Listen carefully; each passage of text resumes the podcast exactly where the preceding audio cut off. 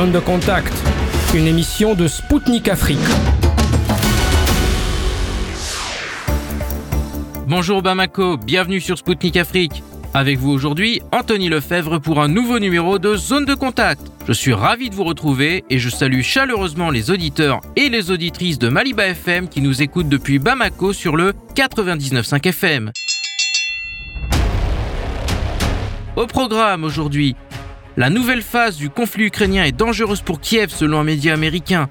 La France lève les restrictions à la délivrance des visas pour les Marocains et la Tunisie qui envoie un nouvel avion d'aide humanitaire pour la bande de Gaza. La marine russe a fait escale dans un port en Algérie. Un expert militaire algérien évoquera l'importance de cet événement pour la coopération entre Moscou et Alger. Le 14 novembre 1980, la Confédération de la Sénégambie était proclamée. Un analyste politique sénégalais reviendra sur la portée de cette date historique. La journée internationale de lutte contre le trafic illicite de biens culturels, c'est le 14 novembre. Un conservateur de musée béninois reviendra sur cette problématique qui touche particulièrement le continent africain. La semaine internationale de la science et de la paix, c'est en ce moment.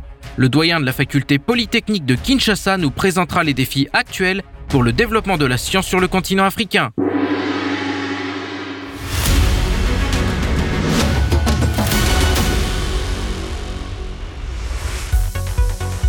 Les choses se gâtent pour l'Ukraine. Le Wall Street Journal a rapporté que la prochaine phase du conflit en cours devient défavorable pour Kiev en raison de l'augmentation de la puissance de combat de la Russie. Selon un haut responsable ukrainien de la sécurité cité par le média, la Russie a construit une usine de drones pouvant produire 1000 engins explosifs à longue portée par mois. Par ailleurs, la publication indiquait que Moscou possède d'énormes stocks d'armes, tandis que Kiev, qui dépend fortement des approvisionnements occidentaux, est en manque de munitions et de matériel militaire. Pour rappel, Valéry Zaloujny, le commandant en chef des armées ukrainiennes, avait indiqué dans une récente interview pour Forbes que ses troupes s'étaient retrouvées dans une impasse et qu'il n'y aurait sans doute aucune grosse percée sur le front. Suite à cette interview, le président ukrainien Volodymyr Zelensky a désavoué les propos tenus par M. Zaloujny. De son côté, Moscou a déclaré à plusieurs reprises que la contre-offensive ukrainienne avait échoué. Le chef du ministère russe de la Défense a indiqué que malgré le soutien logistique en armes des Occidentaux, l'armée de Kiev n'a réalisé aucun progrès significatif sur le front. Plus de 90 000 soldats ukrainiens ont été tués ou blessés depuis le début de l'offensive, toujours selon la défense russe. La France a levé toutes les restrictions à la délivrance de visas pour les Marocains. C'est son ambassadeur à Rabat, Christophe Lecourtier, qui l'a annoncé au micro de Radio 2M. Le diplomate a assuré que désormais, il n'y a plus aucune limitation en termes de délivrance de visas. Toute personne qui répond aux critères requis obtiendra son visa, a-t-il précisé à la radio. Monsieur le courtier a ensuite commenté cet épisode de restriction qui a duré pendant deux ans. Selon l'ambassadeur, cette mesure prise par la France a porté atteinte à son image au Maroc. Selon lui, on ne gère pas une relation aussi intime que celle entre Paris et Rabat avec des statistiques. Pour rappel, la France avait décidé en septembre 2021 de réduire de moitié le nombre de visas accordés à l'Algérie et au Maroc, ainsi que de 30% à la Tunisie. Paris avait justifié cette mesure par le fait que ces trois pays refusaient d'accorder des laissés-passer consulaires nécessaires à la reconduite aux frontières de leurs ressortissants en situation irrégulière en France.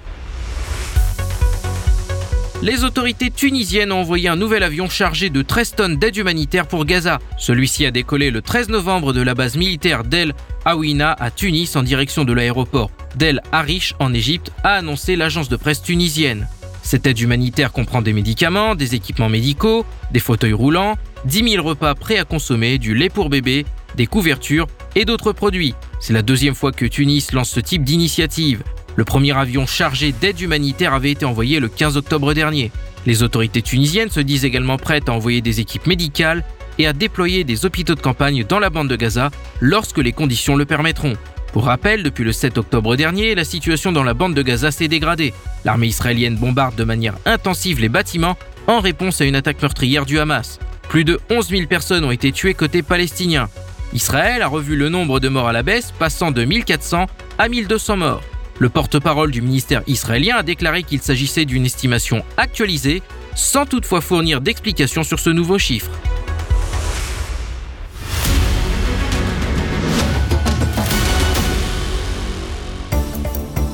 Mesdames, Messieurs, je vous rappelle que vous écoutez Spoutnik Afrique sur les ondes de Maliba FM 99.5 FM à Bamako. Bienvenue si vous venez de nous rejoindre. La frégate russe Admiral Grigorovitch a fait escale au port d'Alger le 12 novembre. Le ministère de la Défense algérien a indiqué qu'elle resterait dans ce port jusqu'au 14 novembre.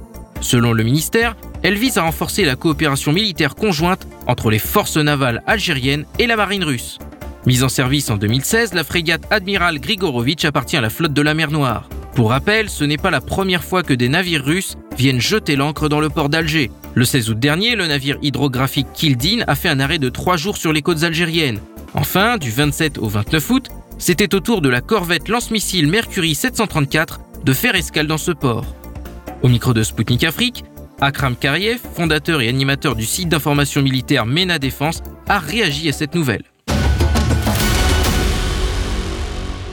Selon vous, que signifie la présence d'un navire russe dans un port algérien? La visite de la frégate euh, Admiral Grigorievich à Alger euh, ces deux derniers jours euh, préfigure peut-être un achat, une commande ferme par l'Algérie de ce modèle de frégate.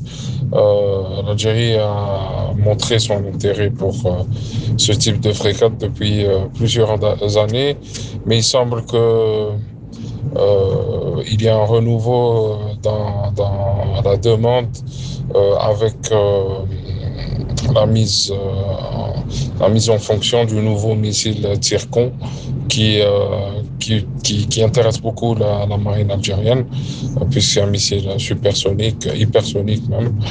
Euh, donc il semble que l'Algérie soit maintenant euh, de plus en plus intéressée par, euh, par cette frégate, surtout si elle est équipée de missiles Tircon.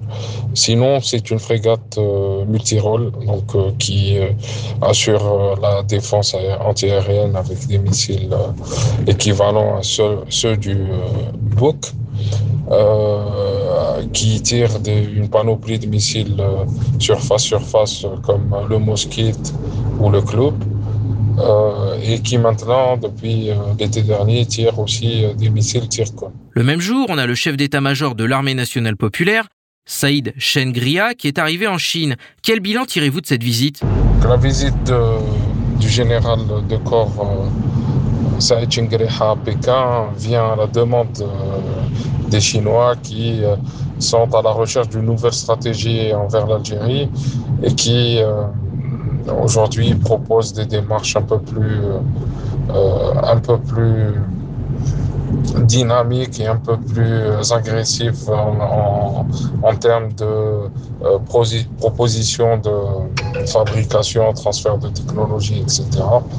Euh, la Chine est en train de revoir sa copie avec l'Algérie, avec euh, un début de relation ces dernières années qui, qui, a connu pas mal de hauts et de bas. Mais il semble que, voilà, que, que, que Pékin euh, et que le complexe industriel euh, euh, chinois soit très intéressé par le marché algérien et ses, capacités à la fois en termes de fabrication et en termes de, marché en lui-même.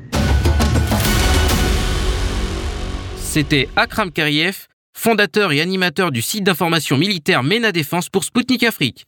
Il a réagi à l'escale d'un navire de guerre russe dans le port d'Alger.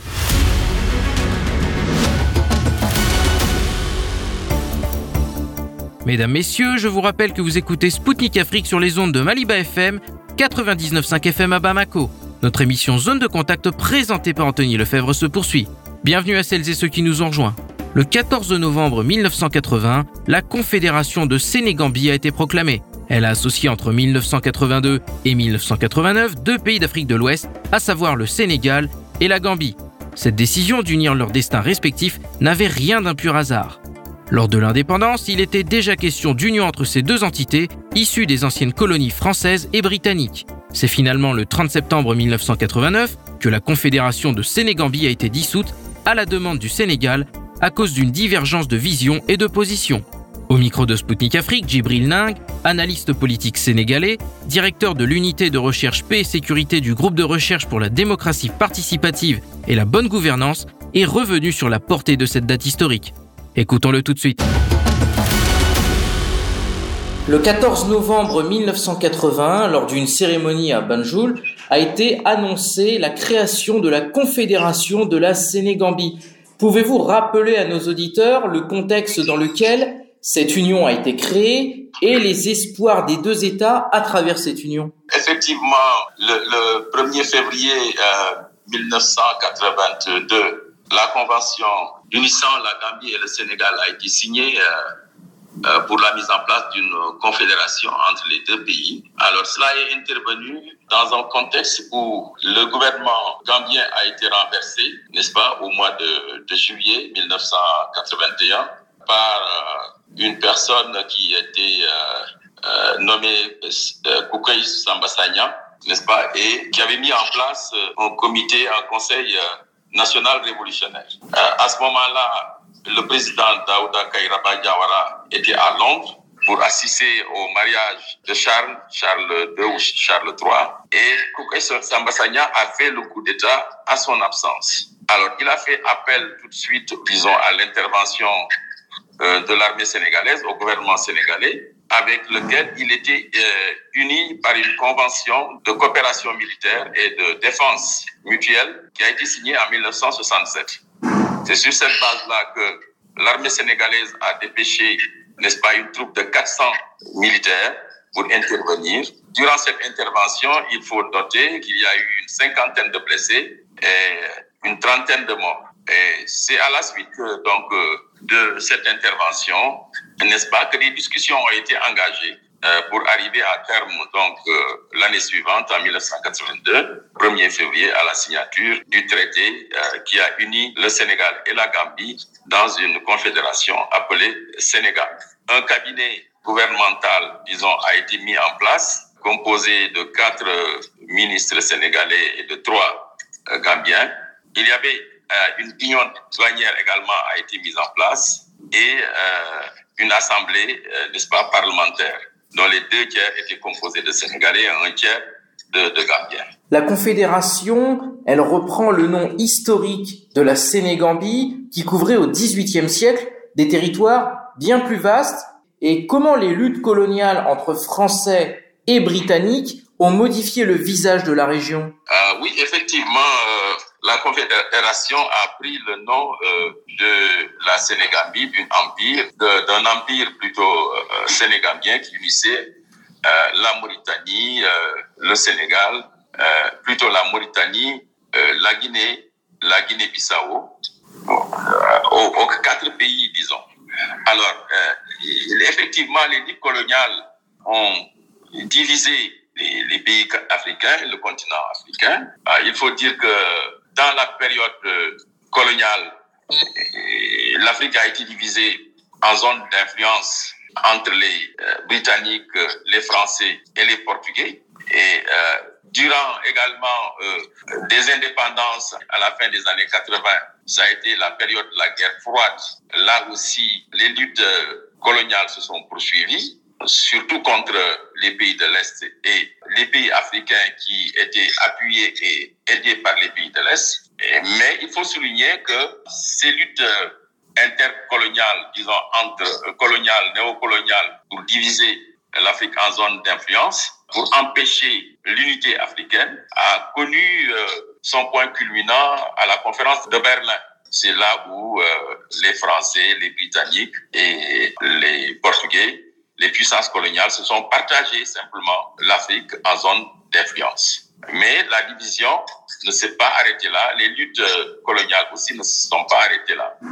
Alors c'est ça qui a motivé, disons, 1964, la mise en place de l'organisation de l'unité africaine. Euh, auparavant, euh, sur l'unité même, il y a eu tout un débat sur le continent africain, à savoir quelle était la meilleure approche parce que durant la colonisation, il y avait deux fédérations. Il y avait la fédération LAOF, disons l'Afrique occidentale française, et il y avait l'AF, l'Afrique, euh, l'Afrique équatoriale française. voilà, orientale française. Mais durant les indépendances, il y a eu ce que le président Senghor a appelé la balkanisation de l'Afrique. Ils ont donc divisé les pays, euh, les, les, États africains en petits pays, mais il y a eu un débat à ce moment-là euh, des dirigeants politiques africains sur l'approche, comme je le disais tout à l'heure. Alors, il y a eu deux groupes.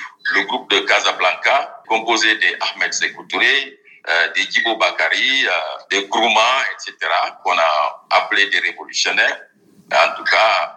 Et euh, il y avait le groupe de Monrovia, dirigé pour l'essentiel par Senghor et, et Houphouët-Boigny, etc.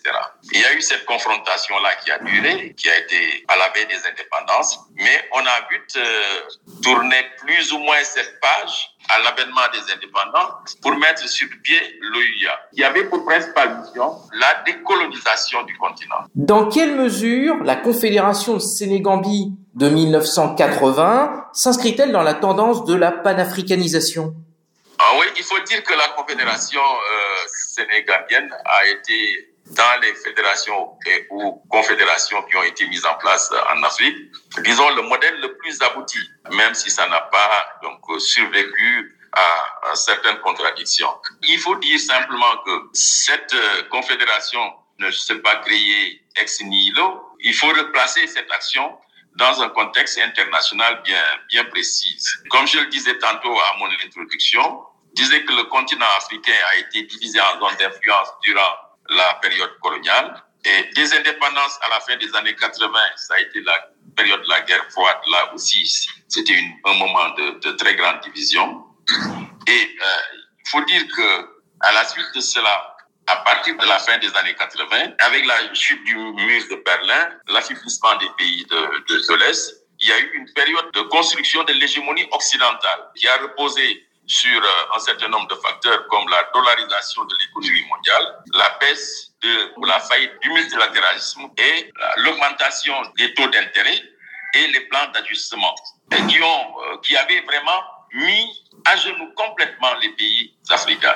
Mais euh, ce qu'il y a de positif, c'est que les pays africains se sont rendus compte, les dirigeants africains, à partir de ce moment, euh, qu'il fallait mettre l'accent sur le développement. Parce que la lutte qui a amené la division entre le groupe de Monrovia et le groupe de Casablanca était pour l'essentiel sur la vision, sur le plan politique. Mais là, à la suite de l'avènement de la deuxième vague de la mondialisation à partir de la fin des années 80, ils se sont rendus compte qu'il fallait mettre l'accent sur l'économie. Ça a eu l'avantage de raffermir l'unité entre les différents pays. Ainsi, il y a eu euh, le plan de Lagos qu'ils ont mis en place en 1980, qui a donné un certain nombre de résultats. L'objectif, c'était l'autosuffisance, mais aussi qu'il y avait un certain nombre de faiblesses. Il y a eu euh, les traités d'Abuja de 1991. L'objectif, c'était la mise en place de la communauté économique africaine pour lever, par exemple, les barrières douanières, tarifaires et ou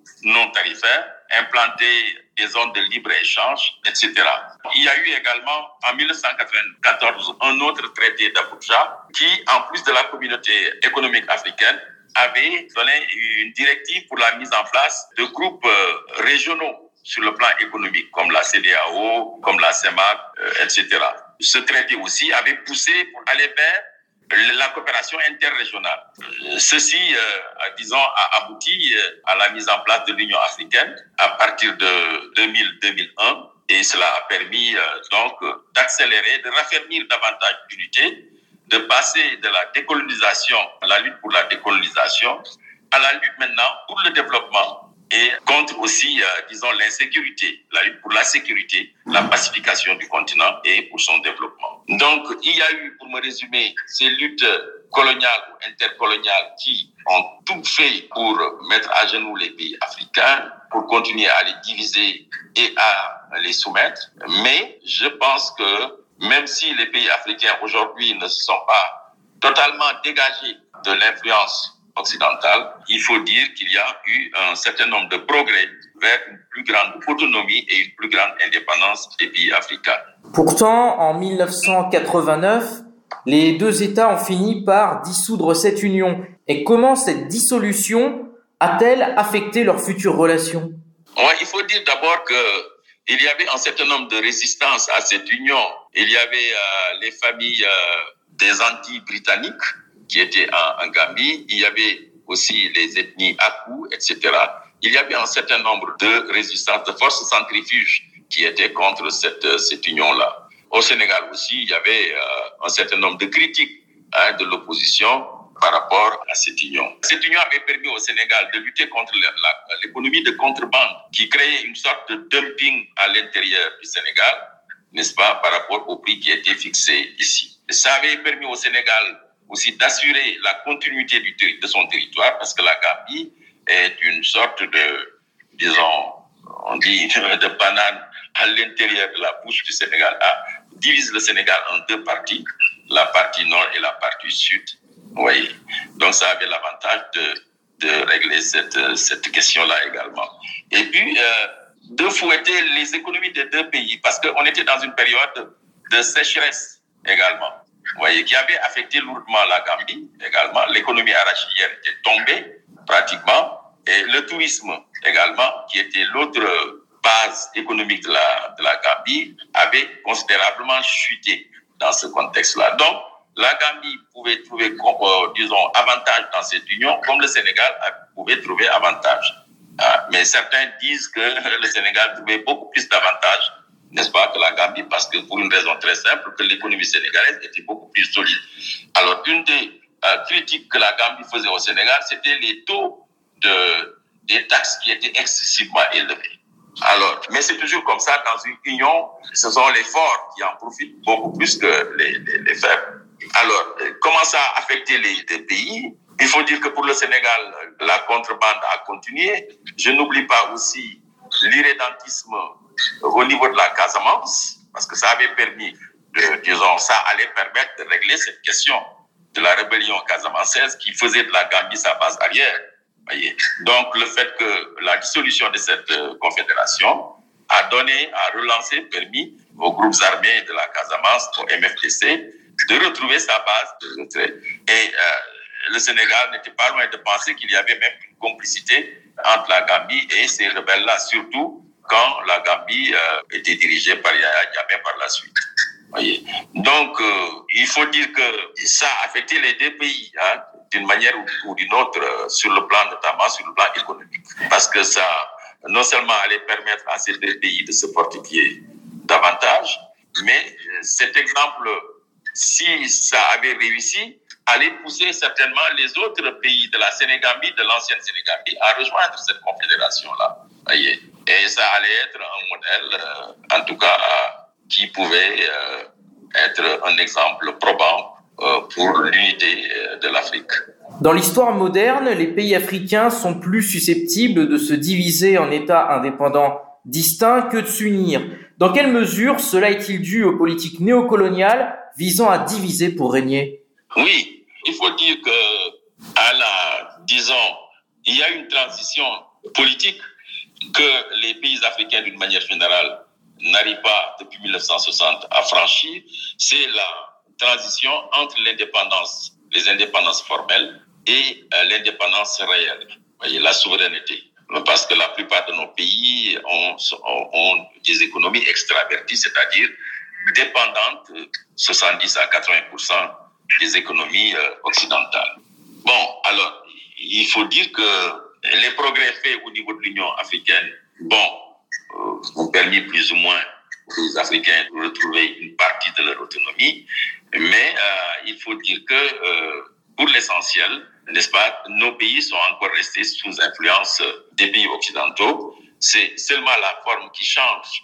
Maintenant, c'est à travers les multinationales et même, euh, bon, certains pays émergents euh, qui viennent, n'est-ce pas, pour exploiter les économies africaines. Il faudrait que les pays africains accélèrent leur unification. Il y a eu la ZLECAF qui a été mise en place, euh, je crois, en 2000, 2013 et qui a, euh, avait pour objectif d'arriver à 57% du commerce intra-africain en 2023. Alors nous sommes en 2023, il reste quelques mois pour que l'année 2023 se termine. Et cet objectif-là, à mon avis, n'a pas beaucoup évolué parce que le commerce intra-africain et, et se retrouve aujourd'hui au niveau de 14%. Alors, je ne vois pas comment, dans quatre mois, la ZELECAF pourra faire en sorte que les pays africains, à travers la ZELECAF, arrivent à 57% dans le commerce intra-africain. Si, par exemple, cet objectif était atteint, ça allait permettre au continent africain de se dégager quasiment pour une bonne partie de euh, l'influence néocoloniale, euh, occidentale, etc. Et de prendre donc son destin en, en main. Une dernière question. On a l'ex-président libyen Muammar Kadhafi qui prônait pour une Afrique unie. Une telle union est-elle possible entre États africains aujourd'hui? Oui, cette union devrait être possible. Je pense que il y a eu en 2008 euh, un, sommet à Accra sur les États-Unis d'Afrique. Alors, le sommet s'est terminé sur un échec. Euh, mais Kadhafi euh, et le président Ouad, je crois, étaient pour la mise en place d'un gouvernement de l'Union, c'est-à-dire l'unité politique. Ce contre quoi le groupe de Monrovia avait lutté et ce contre quoi aussi les présidents, n'est-ce pas, les chefs d'État actuels ont, disons, ont lutté, disons. Et ils ont rejeté cela. Et euh, le président Kadhafi était prêt à financer la mise en place d'une banque africaine. Voyez, euh, parce que les réserves pour une telle banque étaient très euh, importantes et il était prêt à le faire.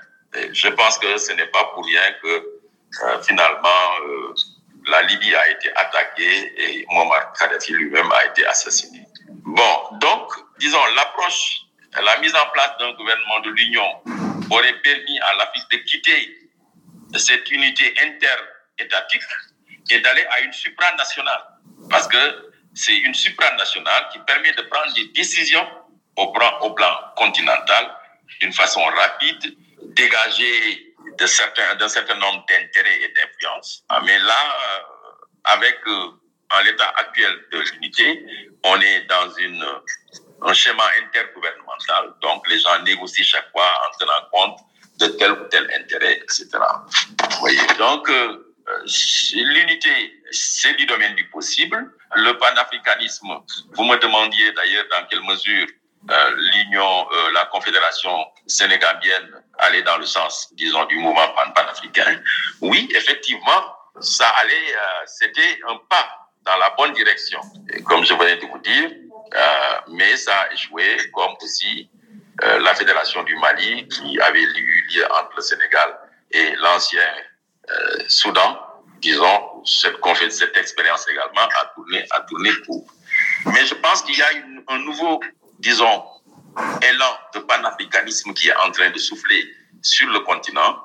Peut-être qu'avec les nouvelles générations qui arrivent au pouvoir, n'est-ce pas, et qui arrivent à la tête des partis politiques, peut-être bien que le panafricanisme va être relancé et va permettre, disons, d'arriver à cette supranationale qui seulement pourra faire faire à l'Afrique des progrès substantiels qui euh, vont lui permettre de se dégager totalement de la domination occidentale, de la domination coloniale et néocoloniale. C'était Djibril Ning, analyste politique sénégalais, directeur de l'unité recherche paix et sécurité du groupe de recherche pour la démocratie participative et la bonne gouvernance pour Sputnik Afrique. À l'occasion de l'anniversaire de la proclamation de la Confédération de Sénégambie, il est revenu sur la portée de cette date historique.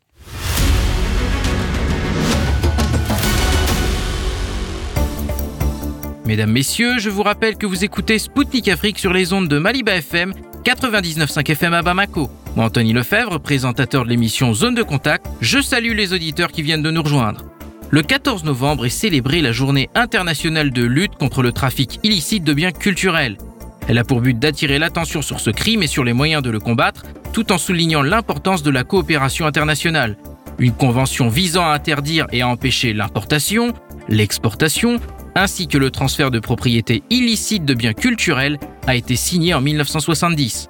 Audrey Ozoulet, la directrice générale de l'UNESCO, à l'occasion de cette date, a rappelé à chacun que voler, vendre ou acheter une œuvre pillée signifiait participer à un pillage des peuples et des mémoires. Et l'Afrique est touchée par ce fléau. Selon certaines estimations, plus de 90% d'objets d'art africains se trouvent aujourd'hui à l'étranger. Au micro de Spoutnik Afrique, le professeur Bertin Calixte Bia conservateur du musée d'histoire de Ouida au Bénin, est revenu sur la problématique du pillage des objets d'art africains à l'occasion de cette date. L'UNESCO a proclamé le 14 novembre journée internationale de la lutte contre le trafic illicite de biens culturels. Selon certaines estimations, plus de 90% des objets d'art africains se trouvent aujourd'hui à l'étranger. Comment sont-ils arrivés là et peut-on dire que cela s'est fait légalement selon vous?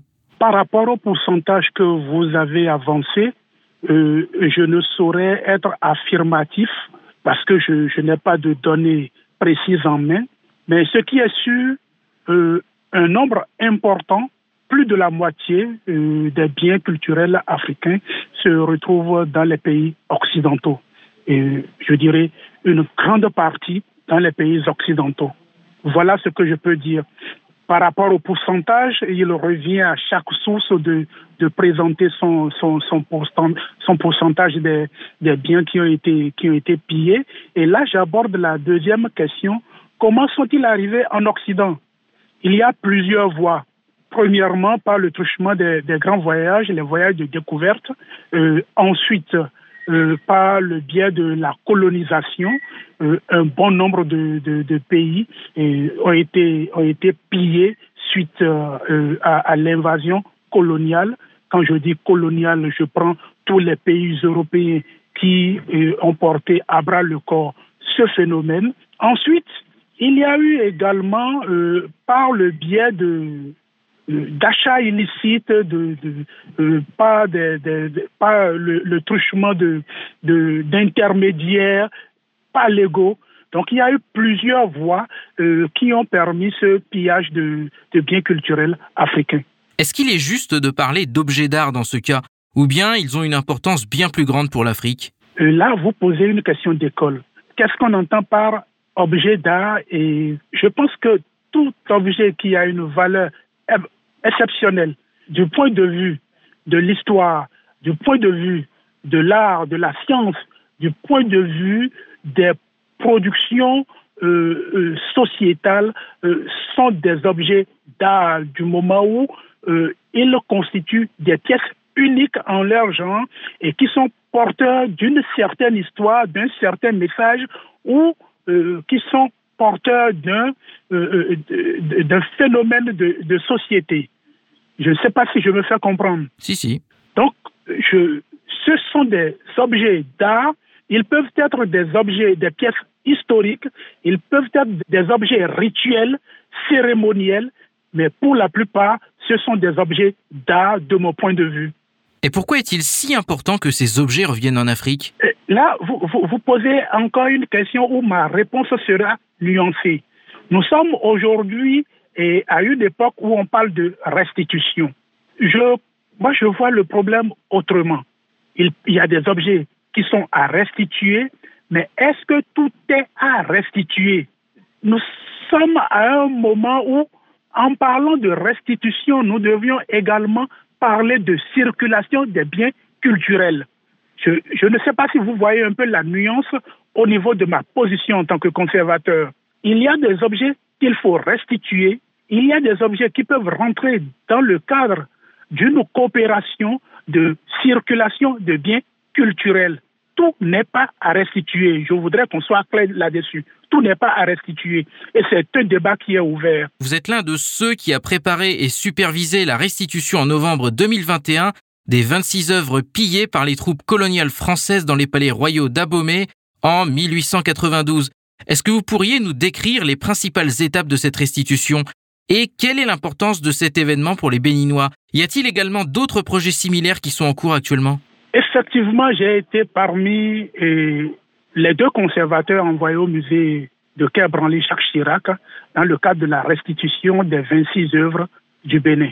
Euh, j'ai participé aux différents travaux. Il faut situer cette restitution, il faut l'apprécier sur deux volets. Il y a le volet politique qui n'est pas de mon ressort. Euh, j'ai participé au volet technique qui est de mon ressort en tant que conservateur. Et donc, j'ai participé à, donc, à cette restitution et j'ai été le convoyeur de ces 26 œuvres du musée de Quai Branly jusqu'à Cotonou, où par la suite nous avions monté une exposition euh, à la présidence de la République qui a eu un succès énorme. Et c'est au vu de ce succès que je me dis, cette question de restitution a rencontré une, une cohésion, une adhésion totale au niveau de la République du Bénin. Je, tiens à le souligner, cela a été un succès formidable, surtout au niveau du peuple béninois et au niveau des Africains. Je me dis c'est l'un des moments fort de notre histoire, de l'histoire des collections, de l'histoire des œuvres pillées chez nous au Bénin. Maintenant, je reprends encore la question. Est-ce que tout est à restituer? Je ne crois pas. Il y aura, et ça, ça ressort, c'est du ressort des politiques de décider de la question de la restitution. Est-ce qu'il y a d'autres œuvres à restituer? Il y en a. Il y en a. Il y a assez d'œuvres à restituer qui ont une importance particulière lorsqu'ils se retrouvent dans leur pays d'origine. Je vous donne deux exemples. Lorsque vous prenez le, les éléments du Fa, du prêtre Guédébé, qui était l'un des meilleurs prêtres euh, de, la cour royale à Abomey, son, son, son, son, son outil de consultation de Fa se retrouve aujourd'hui au musée de l'homme de Louvre à Paris. Il y a également le dieu Gou qui est au Louvre. Et il s'agit là des pièces exceptionnelles qui n'ont leur place que dans leur pays d'origine. Il y a bon nombre d'objets qu'il faut citer. Mais je reviens pour conclure et dire que tous les objets ne sont pas à restituer et ne peuvent pas faire objet de restitution. Et je veux revenir sur cette question. Est-ce qu'il y a des projets euh, similaires de restitution en cours actuellement? Au Bénin ou ailleurs? En Afrique en général, pas seulement au Bénin. En Afrique, bien sûr. Au Bénin, bien sûr. Il y a, il y a environ un mois, j'étais à Berlin dans le cadre euh, d'un travail de coopération de voyage culturel et euh, il y avait une délégation du Cameroun qui euh, arrivait à Berlin dans le cadre des travaux de restitution. Donc c'est une question qui est permanente et ça dépend d'un pays à un autre pays colonisateur. Maintenant, il revient à chaque pays de penser, de gérer et de diriger cette, ce, phénomène de restitution. Je voudrais souligner un autre, un, autre, euh, un autre aspect de cette question. La question de la restitution des biens ne se pose pas seulement entre l'Occident et l'Afrique.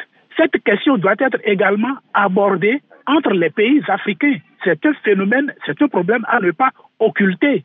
N'oubliez pas que des objets de certains pays se trouvent dans d'autres pays et qui sont partis parfois du fait de la colonisation parce que certaines capitales euh, étaient la capitale de l'AOF, etc., etc. Donc ce n'est pas un problème vu Occident, Afrique, il y a ce problème qui doit être vu également à l'intérieur de l'Afrique. On lit de temps en temps dans la presse occidentale que les propriétaires actuels des biens culturels s'inquiètent de leur préservation en Afrique, comme si les Africains n'étaient pas en mesure d'assurer des conditions de stockage adéquates. Qu'en pensez-vous? Est-ce qu'il revient au voleur de dire à celui dont il a dérobé, le bien qu'il n'est pas en mesure de le conserver? Ça, c'est une question que je leur retourne je, je, je voudrais qu'on dépasse ce genre d'analyse.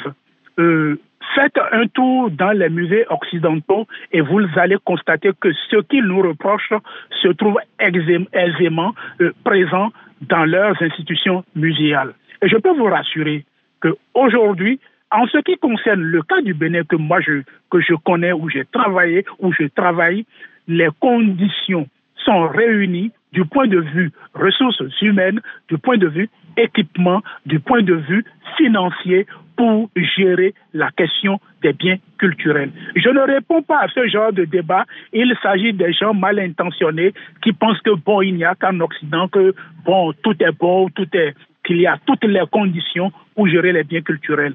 Euh, faites un tour dans les pays africains et surtout au Bénin et vous allez constater que nous n'avons de leçons à recevoir de personne, encore moins ce genre de leçons. Euh, je vais terminer sur une dernière question. Est-ce que vous pensez que les pays d'Afrique devraient mettre en place des structures panafricaines pour travailler ensemble à la restitution des biens culturels? Je pense que ce serait une bonne idée. Je pense que ce serait une bonne idée, bien que les les problèmes que pose la question de la restitution, ces problèmes ne sont pas uniformes euh, dans tous les pays africains, mais cela reste un problème commun aux, euh, pays africains. Et une démarche d'ensemble, une démarche d'ensemble ne, ne serait pas mauvaise. C'était le professeur Bertin Calixte Bia, conservateur du musée d'histoire de Ouida au Bénin pour Spoutnik Afrique. Il est revenu sur la problématique du pillage des œuvres d'art africaines à l'occasion de la journée internationale de la lutte contre le trafic illicite de biens culturels.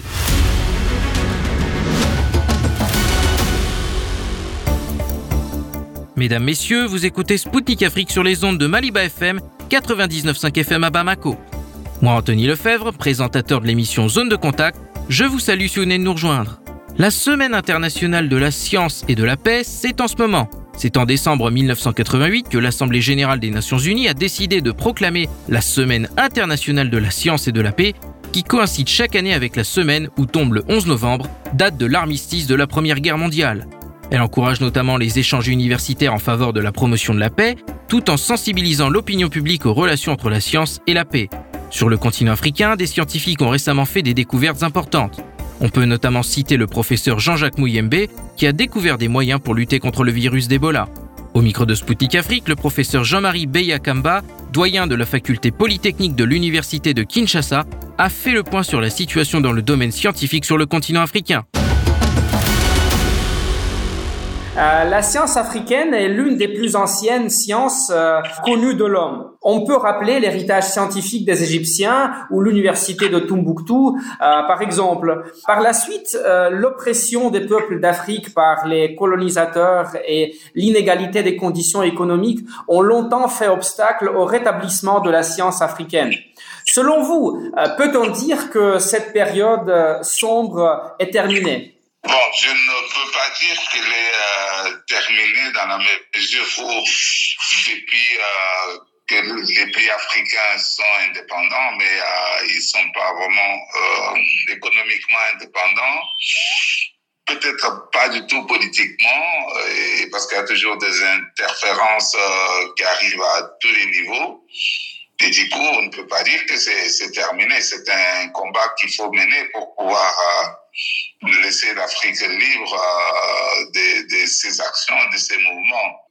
Je n'ai pas l'impression que la période où l'Afrique euh, était étouffée euh, est terminée. Hein. Ici en RDC, nous avons par exemple la guerre de l'Est. Il y a beaucoup de puissances étrangères, beaucoup de multinationales qui sont derrière, qui, pour pouvoir étouffer la RDC, pour que la RDC ne puisse pas émerger, font la guerre. Ça fait presque 30 ans. Donc, dire que, voilà, les, les pays prédateurs ont on laissé l'Afrique évoluer, que ce soit dans le domaine économique ou dans le domaine scientifique, ce serait se tromper de la réalité.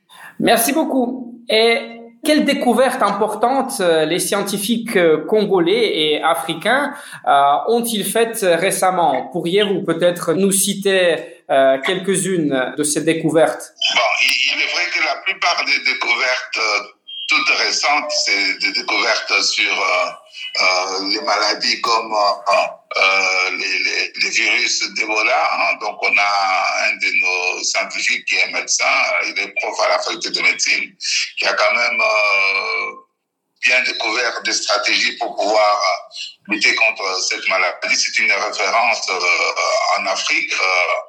Euh, par rapport à tous les endroits où il y a ces gens de cette maladie qui est quand même très mortelle, enfin en tout cas qui a qui fait beaucoup de dégâts quand elle apparaît.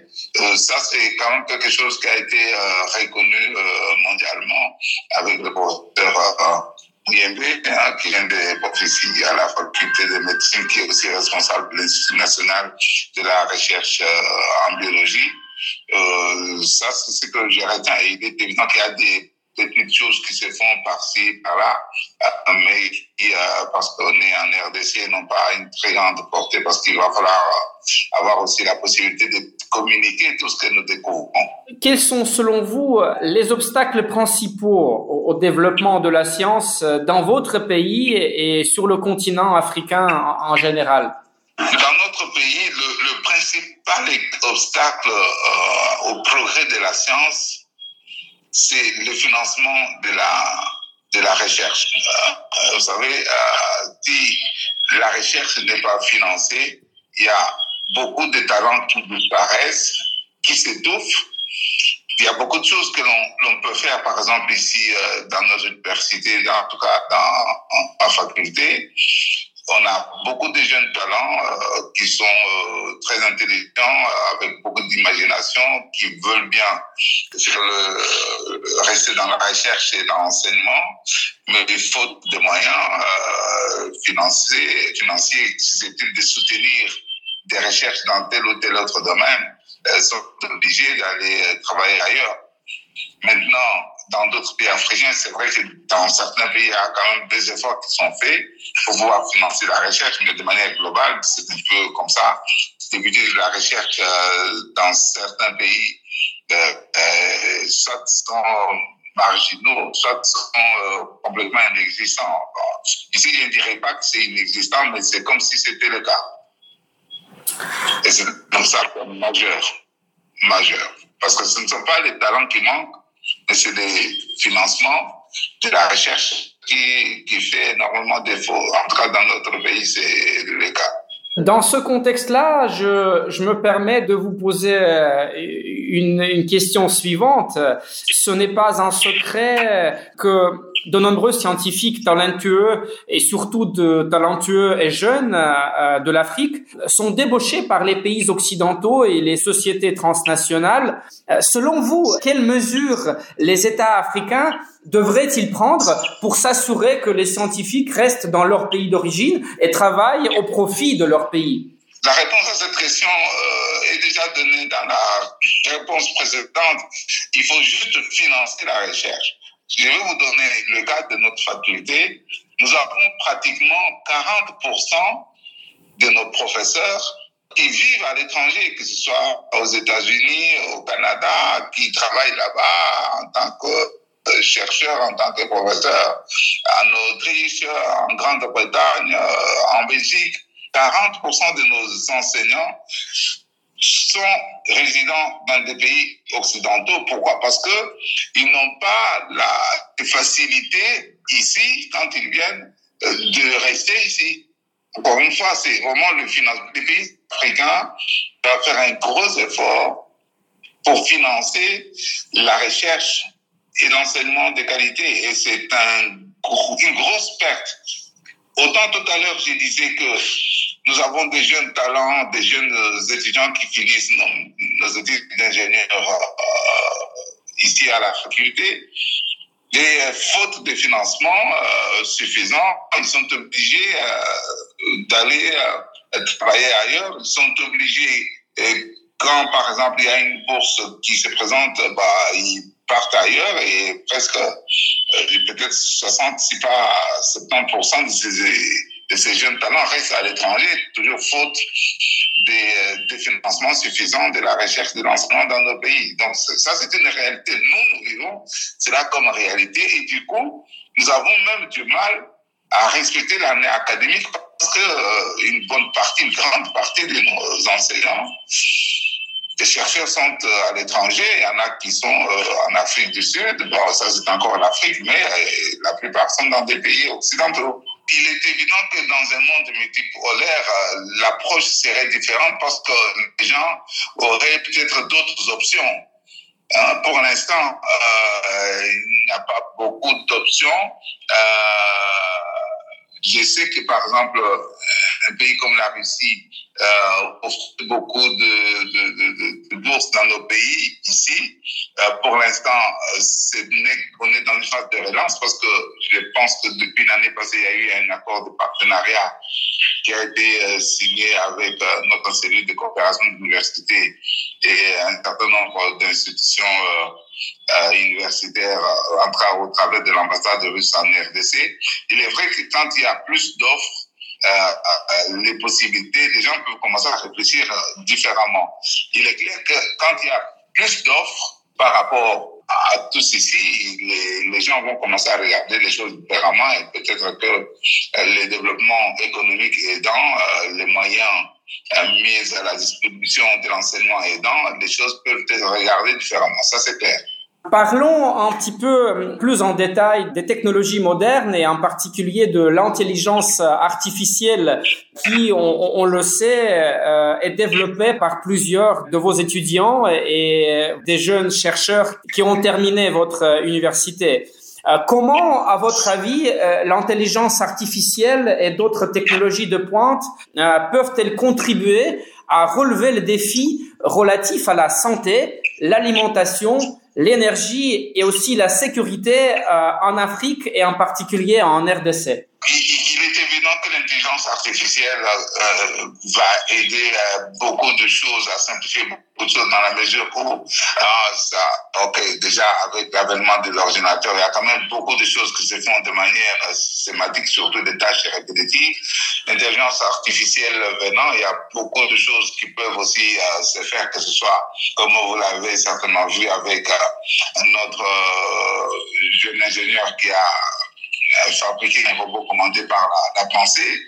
Il y a beaucoup de domaines, euh, que ce soit dans, sur le plan économique, il y a beaucoup de prédictions qui peuvent se faire euh, au travers de l'intelligence artificielle, euh, que ce soit dans le commerce, dans l'estimation de, de, de, de, de des projections sur le climat, dans les projections, euh, parce qu'en fait, l'intelligence artificielle, c'est tout simplement, voilà, on essaie un peu d'imaginer ou d'imiter l'intelligence humaine, mais de le faire faire par euh, la, machine qui peut euh, manipuler plusieurs euh, quantités de données très rapidement et donner la solution. Il est évident que c'est un bon accompagnement par rapport à ce que l'homme est capable de faire, parce qu'après tout, l'intelligence artificielle, c'est l'homme qui crée la, cette, euh, cette technologie, qui crée les programmes informatiques qui sont derrière.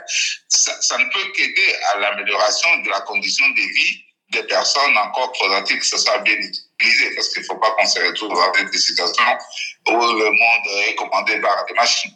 Ça, c'est clair. Mais euh, pour moi, je considère l'avènement de l'intelligence artificielle comme étant un plus du moment que c'est utilisé euh, de manière euh, à faire évoluer euh, non seulement les, les conditions de vie euh, de la population, comme je disais tout à l'heure, que la nouvelle technologie d'innovation la science en général, ça sert à élever la qualité de vie des gens. L'intelligence artificielle fait partie évidemment de ces domaines de science qui doivent faciliter la vie. Euh, à mon avis, c'est pas une menace, c'est une menace qui mal utilisée. Ça, c'est comme euh, toutes les choses qu'on utilise. Parce que, par exemple, si vous prenez un médicament, au lieu de prendre un comprimé par jour, vous en prenez 100 par jour, ben voilà, un comprimé peut vous, vous anéantir, tout comme peut vous sauver. Donc, vous pensez plutôt que l'intelligence artificielle euh, n'est pas, je dirais, plus dangereuse que d'autres technologies euh, et sa mise en œuvre dans, différents domaines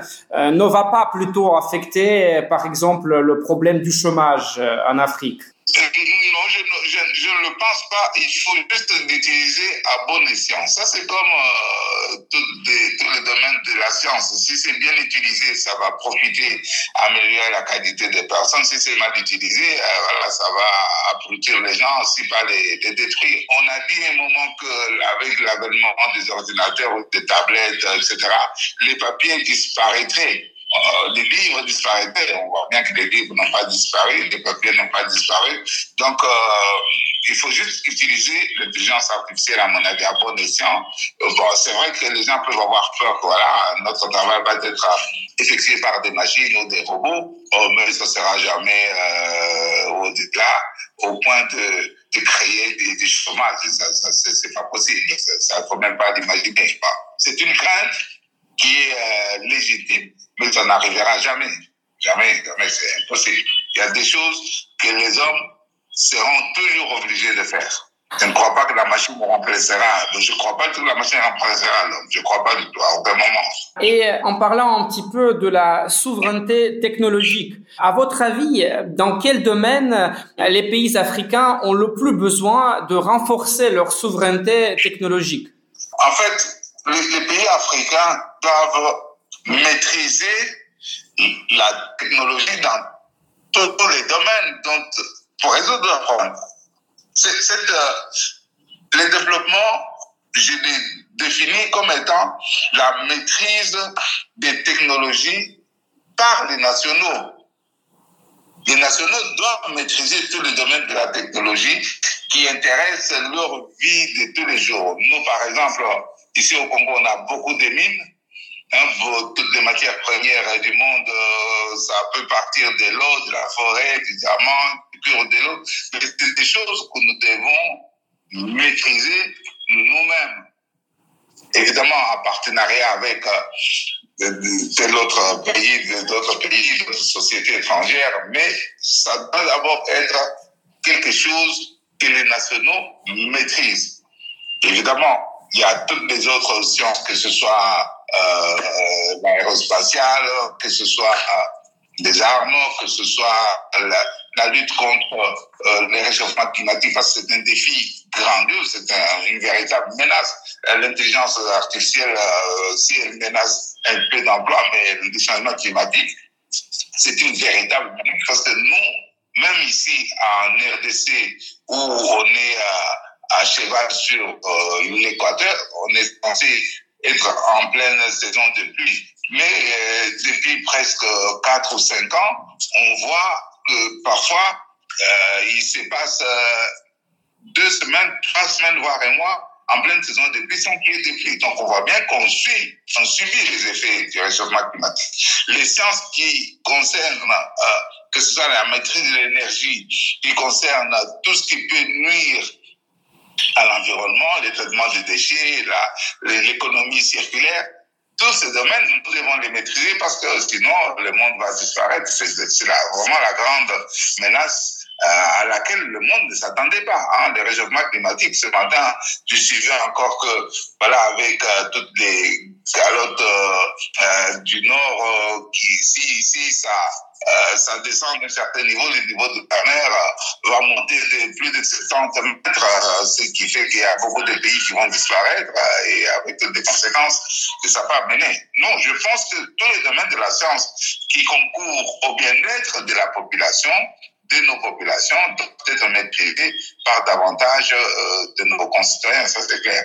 Merci beaucoup, cher professeur. Et toute dernière question. Vous avez déjà évoqué euh, un, partenariat avec euh, une université russe. De nombreux diplômés d'universités soviétiques et russes euh, travaillent actuellement en Afrique et, et, je crois en RDC aussi. Comment évaluez-vous la coopération entre nos pays dans ce domaine, dans le domaine de la science et des technologies, et voyez-vous un potentiel de développement?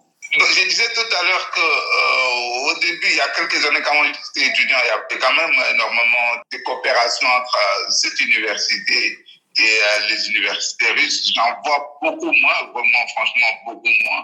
Mais ces derniers temps, il y a un petit réchauffement qui est là parce que je sais que le doctorat a signé euh, euh, des partenariats avec, en tout cas, l'ambassade russe. J'ai dispatché, je pense, il y a quelques mois, euh, une, des propositions de bourses d'études pour la, la Russie, euh, mais euh, il faut que ce soit encore beaucoup plus, euh, qu'il y ait beaucoup plus de communication. Il est vrai que je pense que la Russie n'a pas communiqué suffisamment sur l'intérêt, quand même, moi personnellement, en tant, en tant qu'ingénieur, au regard des de la communication sur laquelle je me suis euh, engagé en tant que doyen de la faculté. Je cite notamment le cas de la Russie euh, qui, qui, forme, d'après les chiffres que j'ai, environ 500 000 ingénieurs par an, euh, ce qui est euh, une caractéristique de son État de développement et de puissance parce que je considère que le nombre d'ingénieurs qu'on forme par an est un élément important euh, de l'augmentation du produit intérieur brut. Donc, euh, voilà, la Chine fait un peu plus. La Chine, c'est environ un million d'ingénieurs par an. Bon, on voit bien qu'ils ont mis euh, beaucoup de moyens par rapport à ça. Mais euh, il est important pour nous qui avons à peine une centaine d'ingénieurs que l'on forme par an euh, pour un pays si grand que la RDC, il est évident que toutes les coopérations qui peuvent faire en sorte que nous puissions augmenter le nombre d'ingénieurs que nous formons par an sont les bienvenus, ça c'est clair. Encore faudra-t-il communiquer suffisamment là-dessus. C'était le professeur Jean-Marie Beyakamba, doyen de la faculté polytechnique de l'université de Kinshasa pour Spoutnik Afrique. Il a fait le point sur la situation dans le domaine scientifique en Afrique à l'occasion de la Semaine internationale de la science et de la paix. Mesdames, Messieurs, Spoutnik Afrique, c'est tout pour aujourd'hui. Nous rendons maintenant l'antenne à Maliba FM. Moi, Anthony Lefebvre, je vous donne rendez-vous très vite pour un prochain numéro de Zone de Contact. D'ici là, portez-vous bien et à bientôt. Zone de Contact, une émission de Spoutnik Afrique.